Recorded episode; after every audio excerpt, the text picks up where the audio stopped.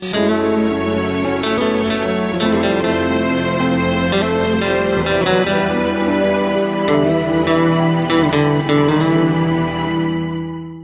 что вы не сможете делать на небесах. Марк Кэхилл. Глава четвертая. Отговорки, отговорки. Я бы с большей охотой привел одного грешника к Иисусу Христу, чем разгадал бы все загадки божественного слова, потому что спасение — это то единственное, ради чего мы живем. Чарльз Сперджин. Освальд Смит сказал однажды, о, друзья мои, мы так загружены бесчисленными церковными мероприятиями, в то время как первостепенное дело церкви доносить Евангелие в мир и приводить неверующих ко Христу почти полностью запущено. Церкви необходимо доносить Евангелие до неверующих людей, и мы не можем относиться к этому с пренебрежением. Как сказал один проповедник, самое важное для Бога — это спасение каждой души.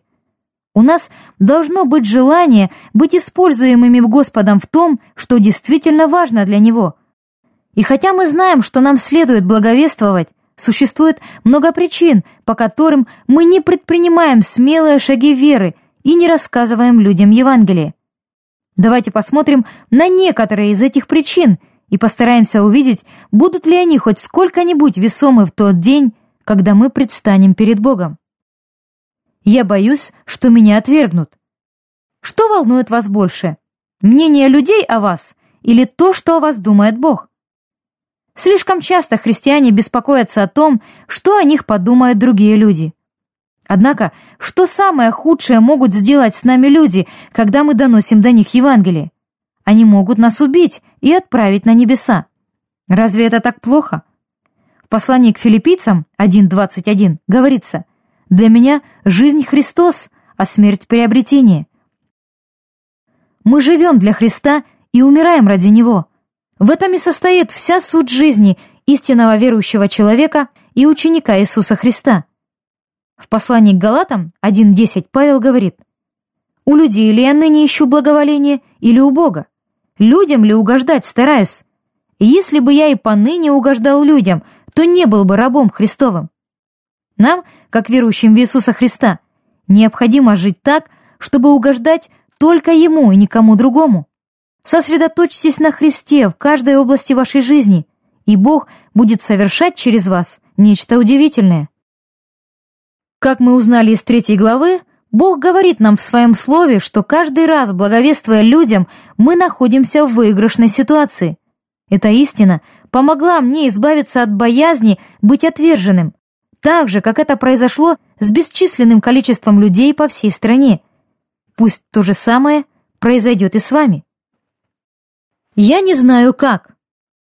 Согласно проведенным опросам, это еще одна из основных причин, почему люди не благовествуют, полагая, что не знают, как это делать. Но задумайтесь над следующим. Ведь кто-то же привел вас ко Христу.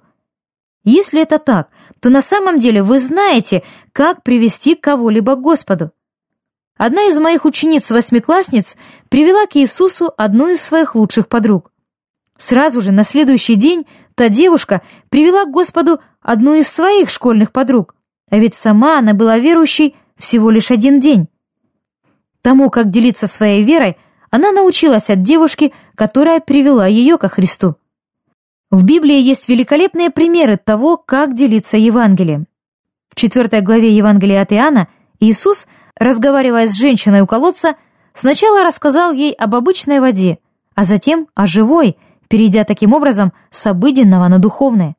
В 17 главе книги «Деяний» Павел, проповедуя в Ариапаге, упомянул об увиденном им жертвеннике, на котором было написано «неведомому Богу».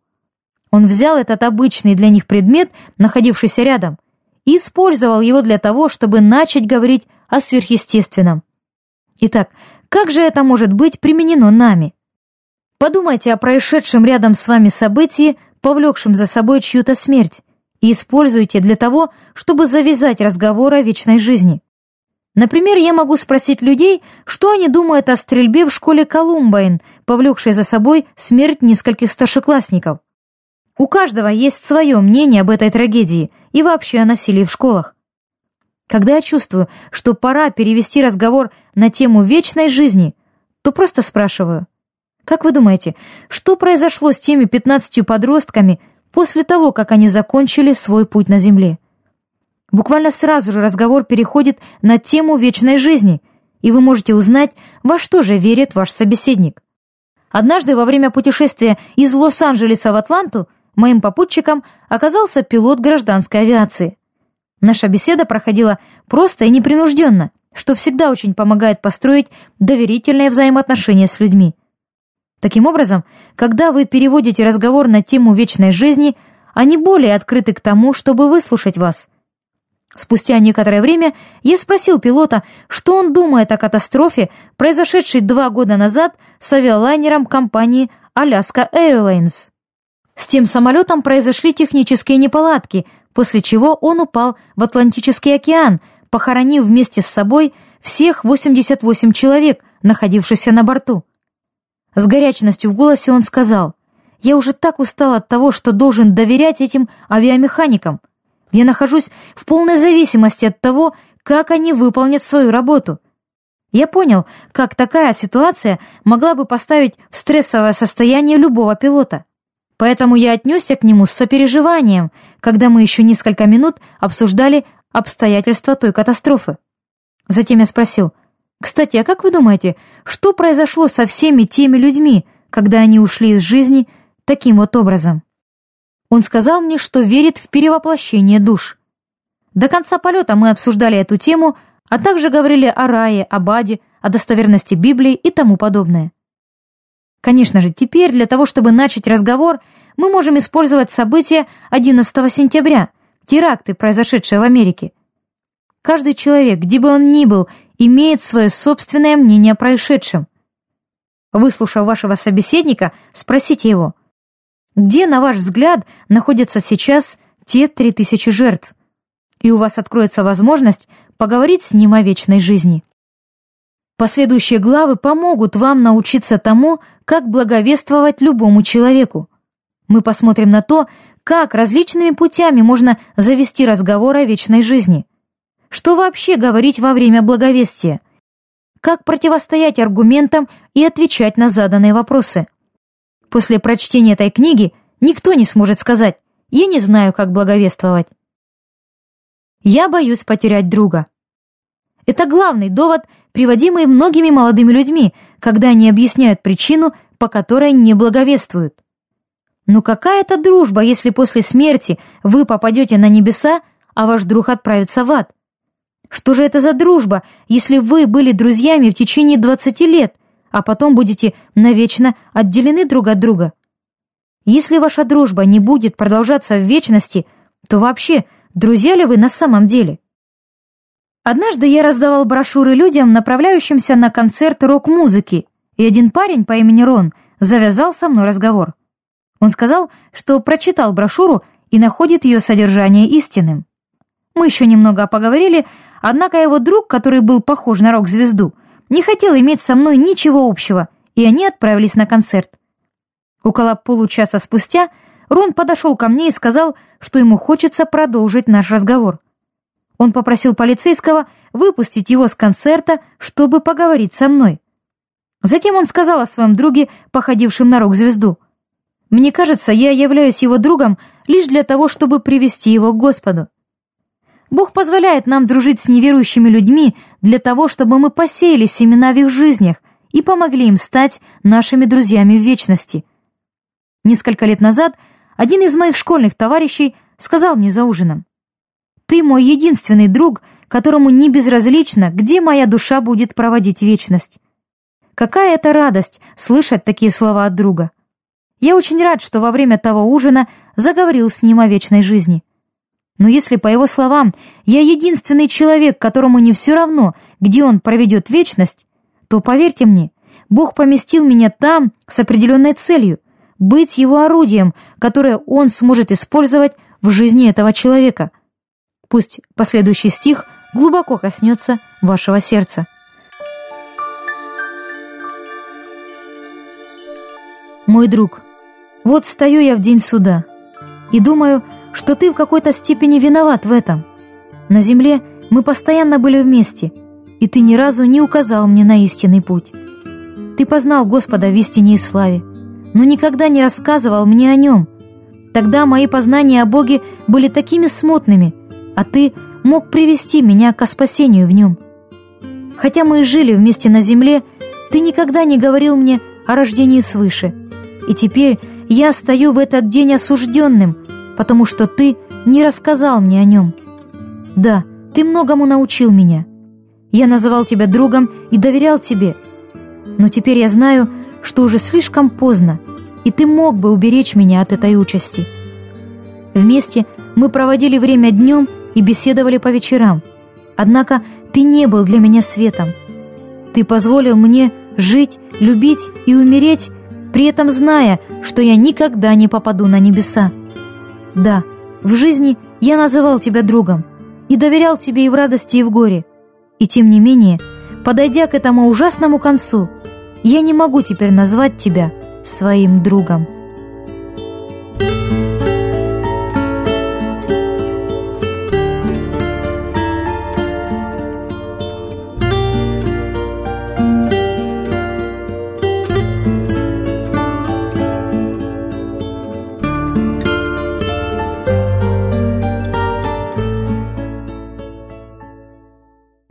Волнуйтесь о том, что вы потеряете своих друзей, если расскажете им о Господе.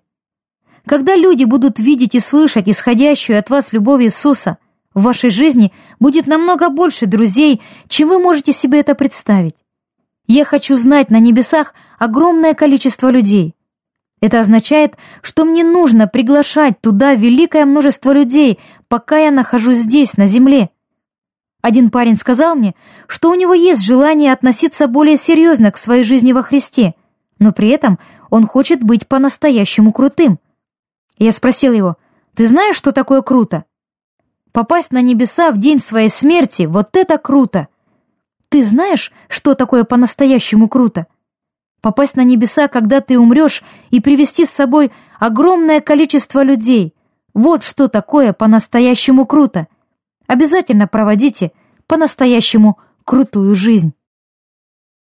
Они уже слышали. Нам важно помнить, что повторный рассказ Евангелия имеет в благовестии огромную ценность. Недавно я слышал, что в среднем людям требуется услышать Евангелие около семи раз перед тем, как они посвятят свою жизнь Господу. И вы не знаете, будет ли ваш разговор с кем-то первым, пятым или семьдесят пятым по счету. Быть может, Бог посылает вас продолжить то дело, которое было начато в жизни этого человека другим христианином. Главное — быть верным. В первом послании к Коринфянам 3.6 говорится «Я насадил, Аполлос поливал, но возрастил Бог». Некоторые из нас насаждают семена, некоторые поливают их, но только Бог может дать им рост. Задумывались ли вы над тем, что в жизни какого-либо человека – данный момент может быть идеальным временем, чтобы услышать Евангелие. Из-за обстоятельств, сложившихся в его жизни, Бог именно сегодня может послать вас поговорить с вашим другом или незнакомцем. Может быть, раньше он уже об этом и слышал, но выбор времени для разговора очень важен. Несколько лет назад в одном из торговых центров Атланты я рассказывал Евангелие одному мужчине, который сказал мне – в этом году вы уже восьмой по счету человек, который говорит со мной об Иисусе Христе. По-видимому, он много размышлял на эту тему и вспомнил точное количество людей, говоривших с ним об этом. Однажды в торговом центре в Далласе я подошел к трем парням и спросил, «Если вы умрете сегодня вечером, есть ли у вас стопроцентная уверенность в том, что вы попадете на небеса?» Незамедлительно все трое парней дали мне отрицательный ответ, и перед тем, как они ушли, я быстро дал каждому из них по брошюре. После ухода я подумал про себя. Господь, к чему был весь этот разговор? Спустя полчаса один из этих ребят подошел ко мне и сказал, «Через пару минут после нашей встречи я остановился как вкопанный и задал себе вопрос. Есть ли у меня стопроцентная уверенность в том, что я попаду на небеса если вдруг сегодня вечером погибну в автокатастрофе на Эмерсон-Роуд? У меня не было этой уверенности. В тот же миг я начал молиться Богу. После молитвы он нашел меня, и у нас состоялся 30-минутный разговор. Наша встреча произошла в конце января, и этот парень принял решение, что в предстоящем новом году он оставит гомосексуальный образ жизни. Мы поговорили о том, как можно раскаяться во грехе и начать жить для Бога. Вы будете поражаться тому, что может сделать Господь, когда вы просто с верностью насаждаете семена. То, что изначально я посчитал пустой тратой времени, обернулось в идеальный момент в жизни этого молодого парня. Мне просто лень. Хотите верьте, хотите нет, но именно так некоторые люди объясняют свое нежелание благовествовать. Как вы думаете, что чувствует Бог, когда мы говорим «мне лень», в то время как огромное количество людей каждый день, умирая, направляется в ад? Что для вас, как христианина, может быть более важным, чем видеть, как люди из вашей семьи, вашей школы, вашего города, вашей области, вашей страны и вашего мира приходят к спасительному познанию Иисуса Христа. Однако, по результатам исследования, проведенного организацией Zondervan Church Source, 97% членов церквей не принимают участие ни в одной из форм благовестия. Согласно опросу, проведенному среди своих читателей журналом «Христианство сегодня», количество людей, которые благовествовали недавно, составляет лишь 1%. Не поражает ли вас то, как печальна вся эта картина. Это совершенно не похоже на тех людей, о которых я читаю в Новом Завете. Они имели такое ревностное стремление, что готовы были отдать свою жизнь за нашего Господа. Вероятно, причина, по которой большинство людей не рассказывают о своей вере в Иисуса Христа, заключается в том, что у них и нет никакой веры, чтобы о ней рассказывать. Чарльз Спurgeon сказал, «Вы не хотите, чтобы другие люди получили спасение? Тогда вы и сами не спасены. Можете в этом не сомневаться. Пожалуйста, позвольте Господу зажечь в вашем сердце более ревностное стремление к благовестию. Это не от Господа, когда христианин не холоден, не горяч. Самуил Чедвик написал, «Почему верующие остаются внутри стен церкви? Их пришедшее в упадок богословие сводится к философии, в которой отсутствует и трепетное волнение веры, и страх перед страшным судом, и забота о душах. Неверие загасило страстный огонь, а поглощенность земными интересами украшает алтарь своей сверкающей дешевой подделкой их пышного воображения. Стали бы вы благовествовать, если бы каждый раз Бог вам давал за это тысячу долларов? Давайте честно признаемся, многие из нас оставили бы нашу обычную работу и стали бы полновременными благовестниками – Каждый из нас, включая и меня, должен раскаяться в том, что мы стали бы доносить благую весть об Иисусе за жалкие долларовые банкноты, вместо того, чтобы свидетельствовать о Нем, будучи побуждаемы Его безусловной любовью, которую Он имеет к каждому из нас. Будете ли вы более усердны за деньги, чем просто ради Бога? Стали бы вы разбираться со своей ленью из-за любви к деньгам, если вы не можете сделать этого ради любви к Господу. Мы не можем служить и Богу, и Мамоне. И мы никогда не сможем отблагодарить Иисуса за то, что Он сделал на кресте ради нас. Однако у нас есть уникальная возможность выражать Ему нашу благодарность каждый раз, когда мы делаем шаг веры и рассказываем Евангелие людям, погибающим без Бога.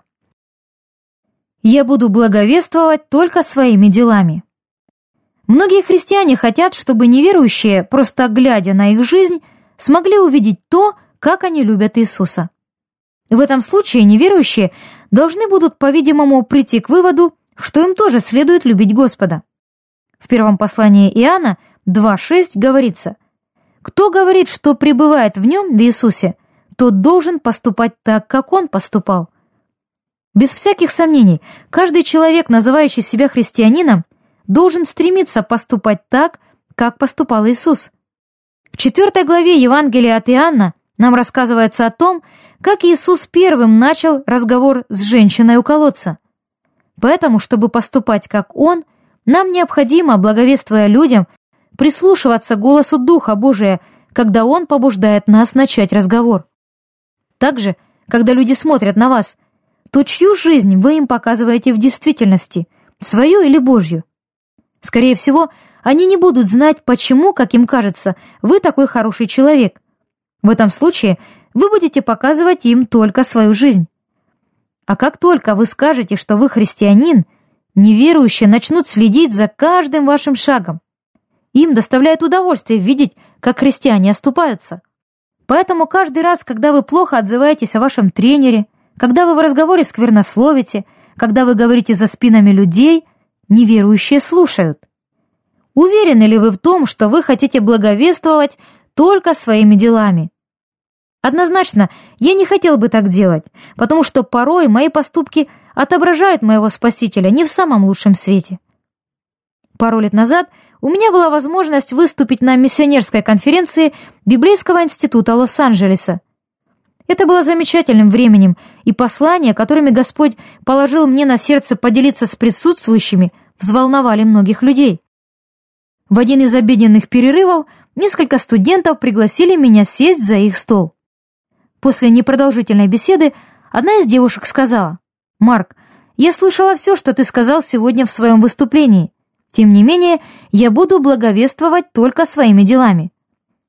Когда люди делают такие утверждения, я им отвечаю, «О, должно быть, вы думаете о послании к римлянам 1.16. Я стыжусь благовествования Христова. Обычно они отвечают, но ведь этот стих звучит не так. Действительно, в нем говорится, «Я не стыжусь благовествования Христова, потому что оно есть сила Божия ко спасению всякому верующему, во-первых, Иудею, потом и Елену». Чаще всего мы не хотим говорить с людьми о нашей вере, потому что стыдимся того, что они могут подумать о нас. Тем не менее, Бог повелевает нам смело говорить об Иисусе и никогда не стыдиться Его. Я спросил каждого из тех студентов, как они пришли к Господу. Их ответы прозвучали так, как я и предполагал. Мои родители привели меня к Иисусу. Я слышал о Христе на большом евангелизационном собрании и посвятил ему свою жизнь. Однажды в воскресенье я была в церкви и отдала свою жизнь Господу. Мой друг привел меня ко Христу. Затем я сказал, «Каждый из вас только что признал, что стал христианином, потому что кто-то устно донес до вас весть об Иисусе. Тем не менее, вы хотите изобрести новый способ благовестия, в котором вам не нужно использовать слова. Неожиданно все они осознали, как это важно со смелостью говорить о том, во что они верят. В послании к римлянам, 10 глава с 13 по 17 стихи, Павел говорит нам, ибо всякий, кто призовет имя Господне, спасется. Но как призывать того, в кого не уверовали? Как веровать в того, о ком не слыхали? Как слышать без проповедующего? И как проповедовать, если не будут посланы, как написано, как прекрасны ноги благовествующих мир, благовествующих благое? Но не все послушались благовествования – Ибо Исаия говорит, «Господи, кто поверил слышанному от нас?» Итак, вера от слышания, а слышание от Слова Божия. Люди приходят к Господу, когда им проповедуется благая весть, и Дух Божий касается их сердец. Поэтому проповедуйте Евангелие так, как Бог через Павла повелевает нам. У меня недостаточно знаний. Ни один из нас никогда не смог бы благовествовать, если необходимым условием для этого было бы наше знание всего. Однако интересно заметить, что чем больше мы благовествуем, тем больше у нас будет познаний о нашей вере. Если в беседе с неверующими нам задают вопросы, на которые вы не можете ответить, это заставляет вас обращаться к Библии и другим книгам, чтобы найти ответы. Тем не менее, также меняется и ваша молитвенная жизнь. Когда вы встречаете людей, страдающих от боли в душе, и хотите, чтобы они познали утешителя, вы начинаете больше молиться за других, нежели только за самих себя. Возможно, вы полагаете, что у вас недостаточно знаний для уверенного благовестия. Однако подумайте, вы спасены, а люди, которым вы рассказываете Евангелие, погибают без Бога. Тогда кто имеет больше знаний в каждом разговоре на духовную тему? В любой ситуации, когда вы говорите о Господе, у вас всегда будет больше знаний, чем у неверующего человека. Будучи христианином, вы имеете Святого Духа, который живет в вас и помогает понять Божие Слово. Вы можете понимать духовные истины, которые неверующие люди понять не могут. Я читала об одном человеке, который выучил наизусть весь Новый Завет. Это поразительный подвиг, особенно в свете того, что мне иногда так трудно запомнить хотя бы один стих.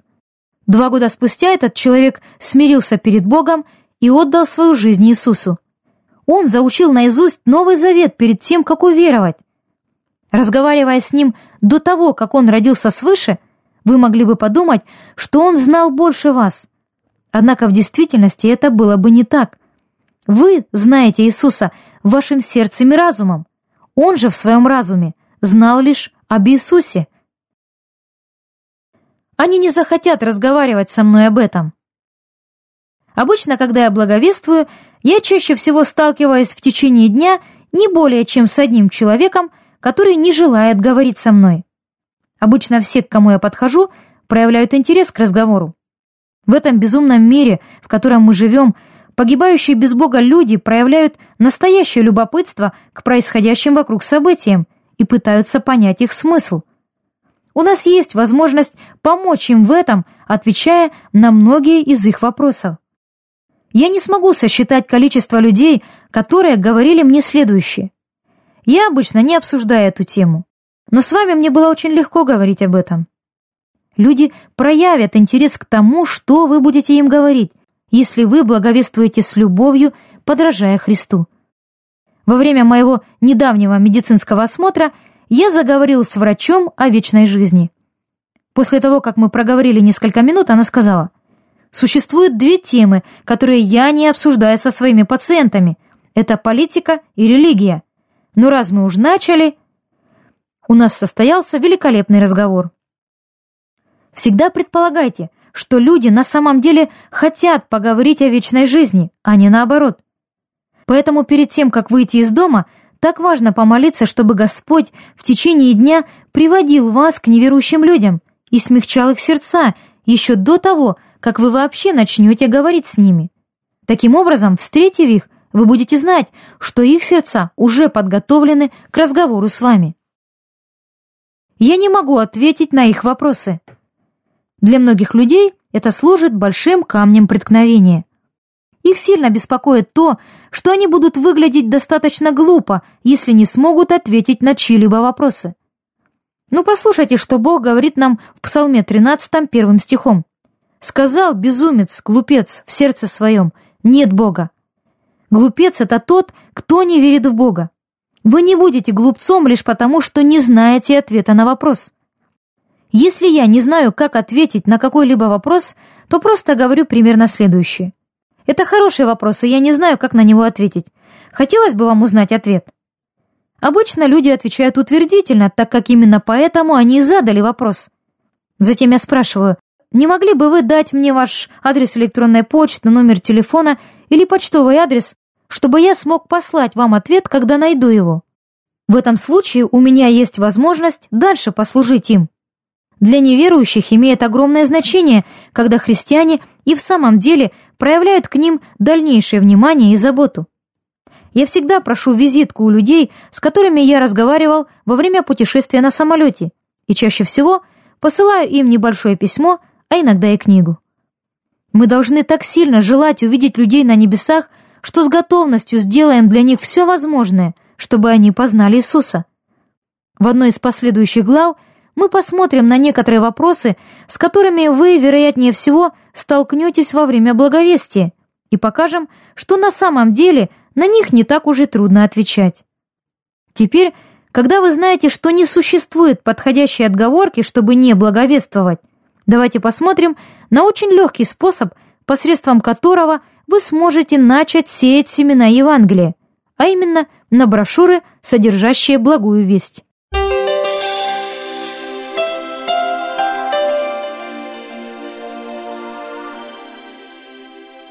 Глава пятая. У вас уже есть такая брошюра? В том случае, когда у вас нет возможности проповедовать Евангелие или лично поговорить с каким-либо человеком, вам необходимо иметь на готове брошюру. Приобретайте именно такие брошюры, содержание которых глубоко проникает в сердце человека или вообще их не приобретайте.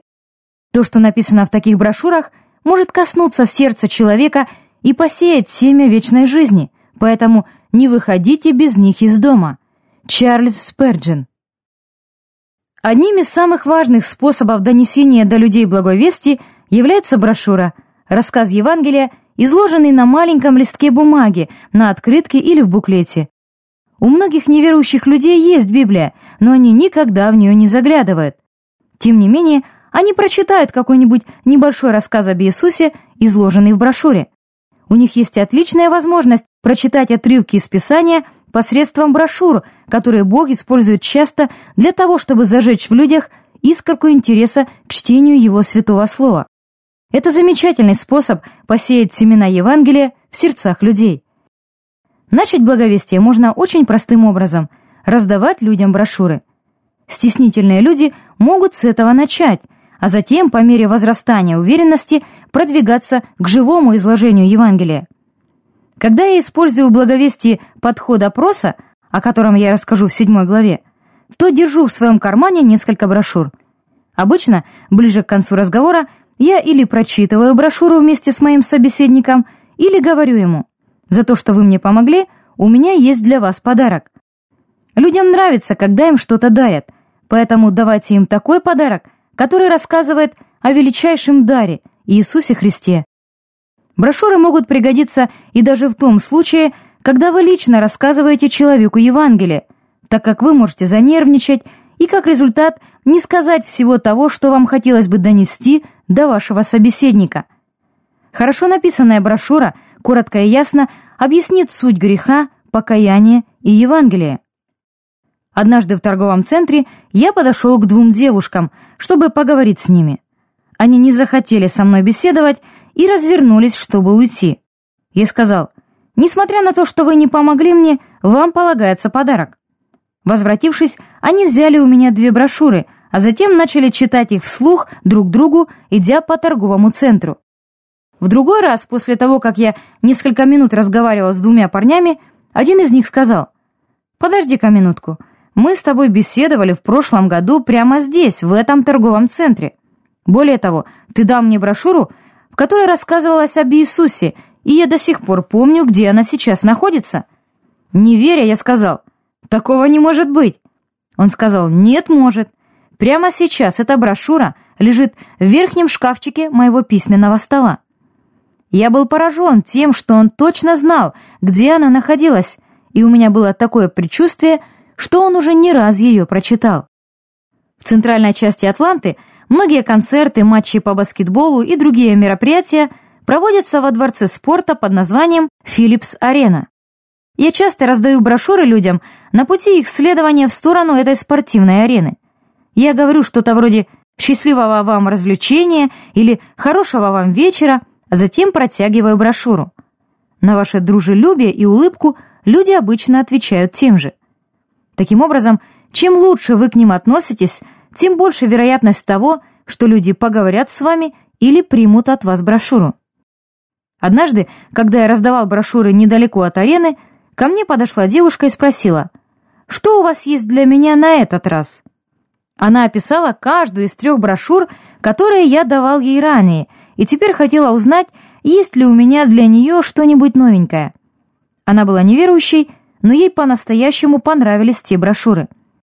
Спустя две недели после событий 11 сентября, когда я снова раздавал брошюры в центре города, эта девушка подошла ко мне и завязала разговор, длившийся более часа. Но этого никогда бы не произошло, если бы еще тогда, в первый раз, я не дал бы ей брошюру. Отправляясь в центр города, я часто раздаю брошюры с одной стороны арены или футбольного стадиона людям, направляющимся на спортивные состязания. Затем, когда игра начинается, я отправляюсь на другую сторону стадиона и помещаю брошюры на автомобили, расположенные на огромной стоянке. Часто я прошу бездомного помочь мне в этом за определенную плату. Вы можете поместить брошюры под дворники на лобовом стекле, а еще лучше, если брошюра не слишком тонкая, вставить ее между резиновой прокладкой и боковым стеклом рядом с ручкой на двери со стороны водителя. В этом случае люди, открывая дверь, увидят брошюру и безо всякого труда смогут взять ее. Большинство людей не любят мусорить, поэтому они кладут брошюру где-нибудь в салоне автомобиля и уезжают. Я видел, как многие люди, уже сидя внутри своих машин, полностью прочитывали брошюры перед тем, как уехать. Пусть для вас послужит ободрением тот факт, что в действительности неверующие люди читают эти брошюры. В аэропорту я люблю раздавать брошюры по дороге на посадку. Я спрашиваю людей, «У вас уже есть такая брошюра?» Обычно они отвечают отрицательно, а затем берут ее. Это отличный вопрос, который заставляет людей почувствовать, будто им чего-то не хватает. И ведь так оно и есть.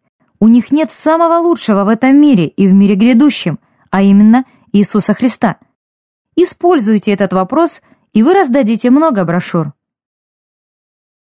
Ценность души. Еще одно хорошее место для благовестия – это пляж. И в дневное время, когда люди поклоняются солнцу, и вечером, когда они поклоняются ночной жизни, создается такое впечатление, что люди просто праздно проводят время и открыты к разговору. Однажды вечером в местечке Миртл-Бич, штат Южная Каролина, я благовествовал в паре с молодым парнем, который слышал мое выступление в лагере. Мы подходили к людям с опросом, и у нас состоялся отличный 20-минутный разговор с тремя 18-летними девушками из штата Кентукки. В конце разговора я сказал, что им полагается подарок за помощь в нашем опросе. Первые две девушки приняли от меня брошюры, а третья ответила отказом.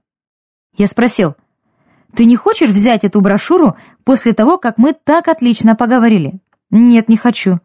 «Хорошо, я дам тебе один доллар, чтобы ты прочитала это». «Не-а, два доллара». Она помотала головой. «Я дам тебе пять долларов». Она все еще отказывалась. «Я дам тебе десять долларов, чтобы ты прочла эту брошюру», упорно продолжал я. Наконец она согласилась. Я вложил десятидолларовую купюру в брошюру и протянул в ее сторону, а затем слегка отдернул свою руку и сказал, «Смотри, любой христианин, который подойдет к тебе и поделится своей верой, уверен в том, что он знает ключ к спасению. А тот, кто готов тебе заплатить за то, чтобы ты прочла о его вере, имеет стопроцентную уверенность в том, что у него есть этот ключ». Затем я передал ей брошюру с деньгами. Вам нужно было увидеть ее удлиненное лицо. Я почти полностью убежден в том, что никто ранее ей не рассказывал Евангелие, и у меня есть стопроцентная уверенность в том, что никто никогда не давал ей деньги за то, чтобы она прочла о Боге. Не думаю, что те девушки когда-нибудь забудут этот вечерний разговор. В то время, а произошло это событие несколько лет назад, я только начинал выступать с лекциями и зарабатывал в год около 4000 долларов. Когда ты зарабатываешь 4000 долларов в год, 10 долларов имеют огромную важность. Ну как вы думаете, возвратит ли вам Бог 10 долларов, если вы потратите их на то, чтобы какой-нибудь человек прочитал об Иисусе? Можете быть полностью уверены в этом. Бог верен намного больше, чем мы можем себе это представить. Великий миссионер Хадсон Тейлор сказал однажды, «Божье дело, совершенное Божьим путем, никогда не будет испытывать недостатка в его ресурсах. Когда я молился несколько дней спустя, Бог особым образом коснулся моего сердца, совершенно отчетливо спрашивая меня, какова же цена человеческой души. Стоит ли она 10 долларов, 20 долларов, 4 тысячи долларов? Бог ясно запечатлел в моем духе необходимость быть готовым отдавать все имеющиеся у нас деньги, чтобы один человек мог прийти к Иисусу Христу. Если мы не будем смотреть на крест, то не сможем представить себе, какова же ценность каждой души для Бога. Подумайте о следующем. За всю историю лишь люди нашего поколения считают за необходимость иметь на своем пенсионном счету 300 тысяч долларов. Почему другие поколения так не считали? В заботе о наших жизненных нуждах Доверяем ли мы больше деньгам, нежели Богу? Я не говорю, что нам не надо строить планы на будущее. Тем не менее, почему Бог позволяет некоторым людям иметь так много денег? Что мы почувствуем, представ перед Богом в судный день, когда Он спросит нас о том, что мы, будучи уже мертвыми, будем делать со всеми этими деньгами, объяснив нам затем, что материальное обеспечение, которым Он нас благословил, предназначалось для финансовой поддержки миссионеров, приобретения Библии и помощи в распространении Евангелия по всему лицу земли. Не очень хорошее чувство у нас будет в тот момент. Пару лет назад на моем пенсионном счету было некоторое количество средств. И хотя это была небольшая сумма, для меня она казалась огромной. В конце концов, я понял, для чего же у меня были эти деньги, и предназначались они не для пенсии. Это был мой запасной вариант, на который я мог положиться в том крайнем случае, если мои выступления с лекциями не принесли бы успеха. Все это выглядело довольно меркантильно и не очень благочестиво. И Бог начал побуждать мое сердце снять эти деньги со счета и раздать их. Если бы вы только знали, как мне было трудно это сделать. Что касается денег, я был тогда одним из самых скупых людей, когда-либо живших на земле. Принятие решения стоило мне огромных мучений, но я знал, как мне следовало поступить. Я снял деньги со своего пенсионного счета и начал их раздавать. Я оказывал финансовую поддержку находившимся за рубежом миссионерам, приобретал Библии для Китая и Судана – посылал деньги для покупки продовольствия голодающим и так далее. Отдавать деньги было таким радостным занятием. Однако спустя несколько месяцев настала пора платить налоги. Я совершенно забыла о налоге на снятые с пенсионного счета деньги, ничего не отложив из них для его оплаты. Но Бог, знающий все наши нужды, побудил одного человека дать мне достаточно денег для покрытия всех налогов. Через это Бог научил меня быть тем, кто дает, и до конца понять значение сказанных им слов. Блажение давать, нежели принимать. Пожалуйста, будьте тем, кто дает, ведь только так и следует нам жить. В этой жизни я не люблю заниматься несколькими делами, и одно из них — это покупка продуктов. Тем не менее, из-за того, что я люблю поесть, мне приходится мириться с этой необходимостью. Однажды, стоя в очереди в кассу продуктового магазина, я обратил внимание на то, что люди, находившиеся передо мной, говорили на другом языке, что указывало на их иностранную принадлежность. Судя по их виду, эта семья была не из богатых, поэтому я решил заплатить за их продукты. Пока кассир подсчитывал цену их покупок, их сын рассматривал интересные товары на полке рядом с кассой. Затем он протянул руку и взял огромный водяной пистолет. Конечно же, отец заставил сына положить пистолет обратно, так как не мог позволить себе такую покупку. Тогда я решил купить ему этот водяной пистолет, чему мальчик был несказанно рад. В конце концов, я получил чек на 79 долларов, а ведь зашел я купить всего лишь пару вещей. Последующем разговоре с ними обнаружилось, что в их семье лишь один человек мог говорить по-английски. Отгадайте, кто это был? Да, тот самый мальчик, совершенно новым водяным пистолетом. Я поделился с ним благой вестью, а затем дал ему брошюру, попросив его прочитать ее своим родителям. Продолжайте совершать невероятные, добрые дела ради нашего Господа. Он может использовать вашу щедрость для того, чтобы коснуться жизни людей и изменить их навечно. Преподносите людям сюрприз. Одна из причин, по которой я не люблю ходить в продуктовые магазины, заключается в том, что обычно я не могу там рассказывать о Боге так много, как мне этого хотелось бы. Поэтому, стараясь максимально использовать такую возможность, я паркую свою машину на дальнем конце стоянки и по дороге к магазину раскладываю брошюры на автомобилях. Затем, уже находясь внутри, я направляюсь в пивной отдел и вкладываю небольшие брошюры внутрь упаковок с пивом. Затем я перехожу к упаковкам с Coca-Cola и Pepsi. Эти компании так предусмотрительны, что на картонных коробках с их продукцией имеются щели, просто идеально подходящие для того, чтобы вставлять в них брошюры.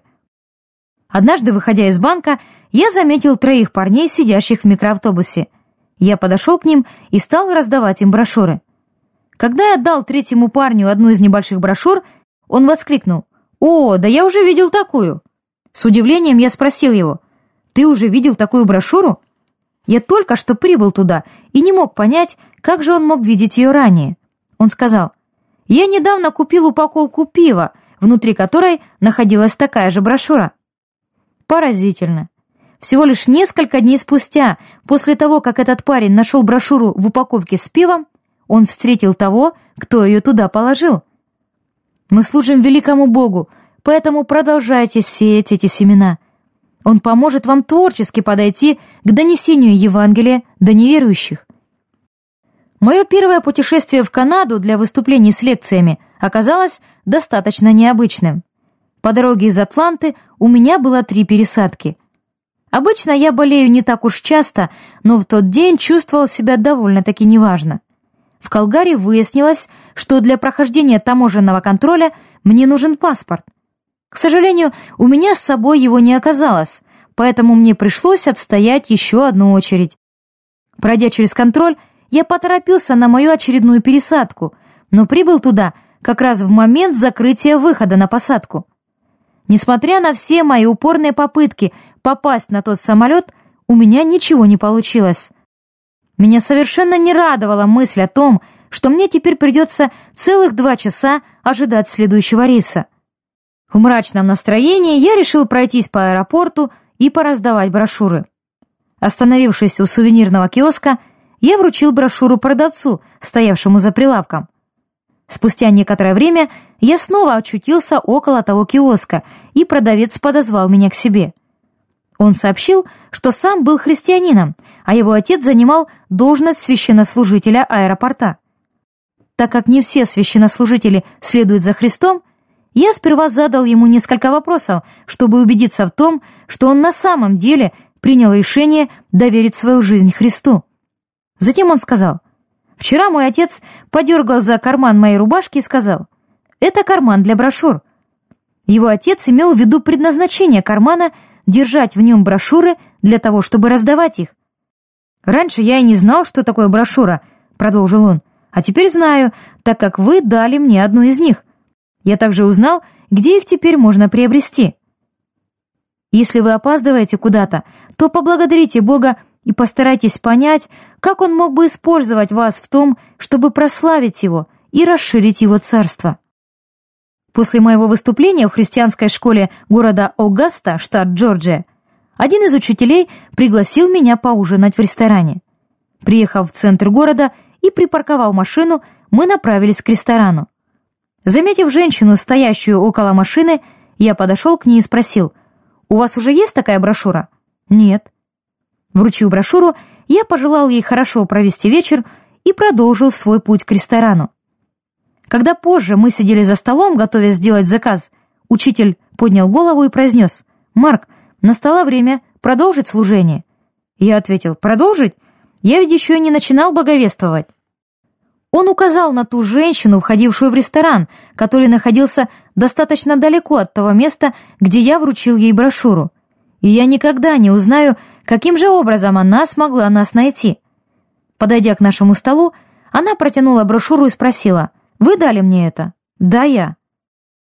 Вы не представляете, как сильно мне нужно было услышать то, о чем говорится в этой брошюре. Я коснулся ее руки и рассказал ей о том, что Господь сделал в моей жизни и что Он может сделать в ее сердце. Она продолжила. «Моя соседка по квартире является для меня огромной опорой. Она верующая и работает официанткой в местном ресторане, но раньше, как и я, была танцовщицей. Эта женщина работала стриптизершей в местном стриптиз-клубе. Указывая на брошюру, она сказала, «Через это Бог уже в третий раз напоминает мне о том самом решении, которое мне необходимо принять, и сегодняшнее событие расставило все точки над «и». На ее глазах появились слезы, и я спросил у нее разрешения обнять ее. В то время, как я встал и начал наклоняться, чтобы обнять ее, я заметил, как некоторые люди в ресторане наблюдают за нами. В своих коротких шортах и легкой накидке эта женщина не вписывалась в окружающую атмосферу. О чем думали все эти люди? Они могли подумать, что мне оказывалось особое внимание за то, что я дал ей хорошие чаевые в клубе, где она работала. но они совершенно не предполагали, что у меня была великолепная возможность увидеть, как Бог коснулся сердца этой женщины, и все из-за брошюры стоимостью 5 центов. Мне было все равно, что подумали те люди. Их мнение было для меня совершенно неважным. А что в действительности имеет важность, так это сделать шаг и позволить Господу использовать нас. Если Бог смог использовать пятицентовую брошюру в жизни той женщины, то Он может сделать это в жизни любого человека. Просто сделайте шаг веры и позвольте Господу использовать вас в качестве сосуда, посредством которого неверующие люди, смирившись перед Богом, обретут вечную жизнь и спасение. Нет ничего более простого, чем использовать для этого брошюры. Делая мои первые шаги в благовестии, я никогда не использовал брошюры и учился рассказывать Евангелие посредством живого разговора с неверующим человеком. И поныне самой волнующей частью благовестия является для меня хороший разговор с каким-либо человеком, который не знает Иисуса. В последующих главах рассказывается о тех необходимых знаниях, которые помогут вам в разговоре с любым человеком, которого вы встретите.